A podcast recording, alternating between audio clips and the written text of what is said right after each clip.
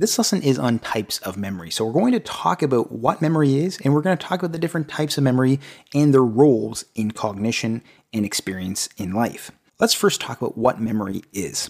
Memory is the faculty or ability to retain information for processing and utilization, with a subset of relevant required information becoming stored for future use. And if we were to really look at memory as a whole, memory really defines who a person is, what a person knows, understands, and can do. So, who we are and what we know is based on what we remember from the past. So, what we're going to talk about in this lesson is the following types of memory. The first one is sensory memory. Sensory memory is an initial sensory experience of the world, and it has a very limited duration. We're going to then move on to short term memory, which has a short duration and a very small storage capacity. And we get more in detail as to what working memory is. And then we're going to look at long term memory. Long term memory has long term storage and it has a very large storage capacity. And long term memory gets split up into two types of memory explicit memory and implicit memory. We're going to talk about each of those in more detail later on in this lesson. Let's first talk about sensory memory. So, sensory memory is essentially the original form of sensory information that is very briefly retained. So, if we were to look at an object, for instance, so there is essentially a very brief original form of that information of that object that we're seeing.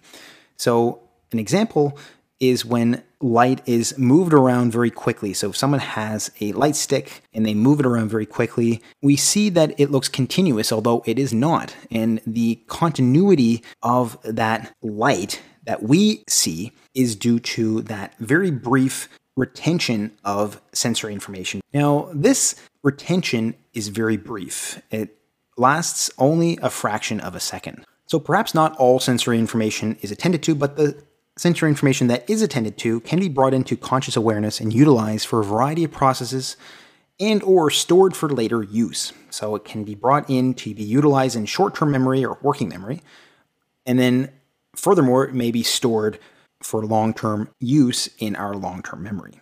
Now let's move on to short term memory or working memory. So, short term or working memory is memory that is temporarily stored and actively utilized. So, this memory is going to be readily accessible. Oftentimes, the memory is only going to last for 20 to 30 seconds, especially if it's unrehearsed. So, for instance, if you have a string of digits in your mind, if you were to see it and think about it and then don't think about it, that memory oftentimes may last up to 20 to 30 seconds, unless you were to rehearse those numbers over and over again in your mind. So that is the duration of short term memory. If you were to remember it later and bring it to conscious awareness, say hours later, then we would consider that to be in long term memory.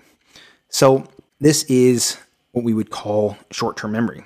It lasts only 20 to 30 seconds. Oftentimes, this short term memory system is going to be actively utilized. It's utilized for a variety of processes, problem solving, executive functioning. And because this short term memory is actively utilized, we call it working memory. And the working memory storage has a particular capacity. Most times, it's going to be anywhere from five to nine items. So, this is going to be average working memory storage capacity for an average person. So it's five to nine items, units, or slots in your memory. So a way to actually think about this is that if you were to have a set of digits, set of random digits in your mind, you can perhaps remember five of them or even up to nine of them. After that, it's very difficult to retain and remember correctly. But if there is a particular set of numbers, for instance, one, two, three, six, five, four, if you were presented with those set of numbers, although it's six items or six numbers, because there is a discernible pattern to those numbers, you can actually take that information and put it into chunks and remember it. So you can remember one, two, three as one chunk and six, five, four as another chunk or a slot. So by doing that, you can actually increase the amount of information in your working memory storage. So by chunking or putting things into groups, that can actually help you remember more. So oftentimes individuals often are going to do that. But even doing that, if you were to have nine groups of items, that is going to oftentimes going to be the maximum capacity. So there's only a finite number of slots in your working memory to be used. And the way to remember the working memory storage capacity from five to nine items is the mnemonic magic number 7 plus or minus 2. So 7 minus 2 would be 5, plus 2 would be 9. So 7 plus or minus 2. And I mentioned this before, but working memory, because it's actively utilized, it's important in many different functions in life. It's important in planning, it's important in learning, and it's important in problem solving. So, working memory is very important for many functions in day to day life. Now, if certain information in short term memory is put into long term storage, which is oftentimes performed by the hippocampus, which consolidates this information into the long term storage, if it's in long term storage, we then have long term memory. Now, there are different types of long term memory we're going to talk about here as well. We're first going to talk about explicit memory. So, I mentioned before there's explicit memory and implicit memory.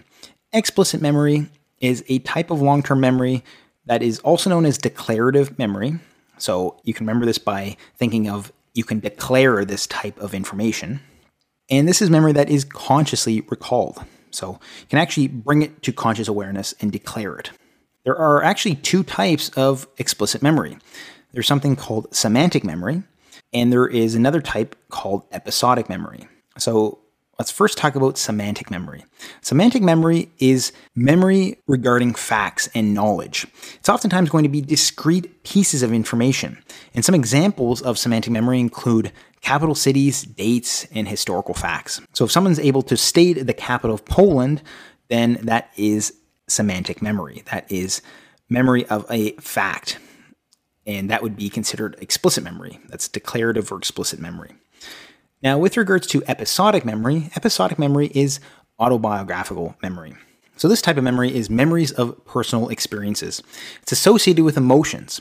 So, a lot of times it's going to be the story of your life, and each of those memories is going to have associated emotions. Some examples of episodic memory include graduation, first time driving a car, and your wedding day. So these are some examples of episodic memory, and they're going to differ from semantic memory. And each of these has different particular systems that are utilized in the brain to remember them. And another difference between these two types of memory is that episodic memory, oftentimes you can remember the date and time of particular experiences. Whereas if you were to ask an individual when they learned the capital of a particular country, they may not be able to tell you that. So that is going to be differences in these types of memories. So that was explicit memory. Now let's talk about implicit memory. Implicit memory is non declarative memory. And this type of memory is unconsciously recalled. So you may be wondering what I mean when I say implicit memory. So we'll see some examples here. So a type of implicit memory is procedural memory. So procedural memory is what we would call muscle memory. It's performing actions without conscious awareness. So procedural memory is a memory where an individual is able to perform the task after long periods of time.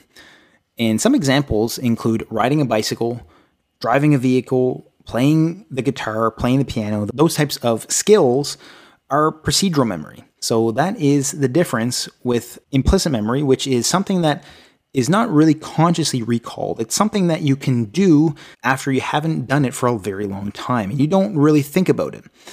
Whereas with explicit memory, it's something that it's consciously recalled and you oftentimes can state that information. So those are the different types of long term memory. If you found this lesson helpful, please like and subscribe for more lessons like this one. And as always, thanks so much for watching, and I hope to see you next time.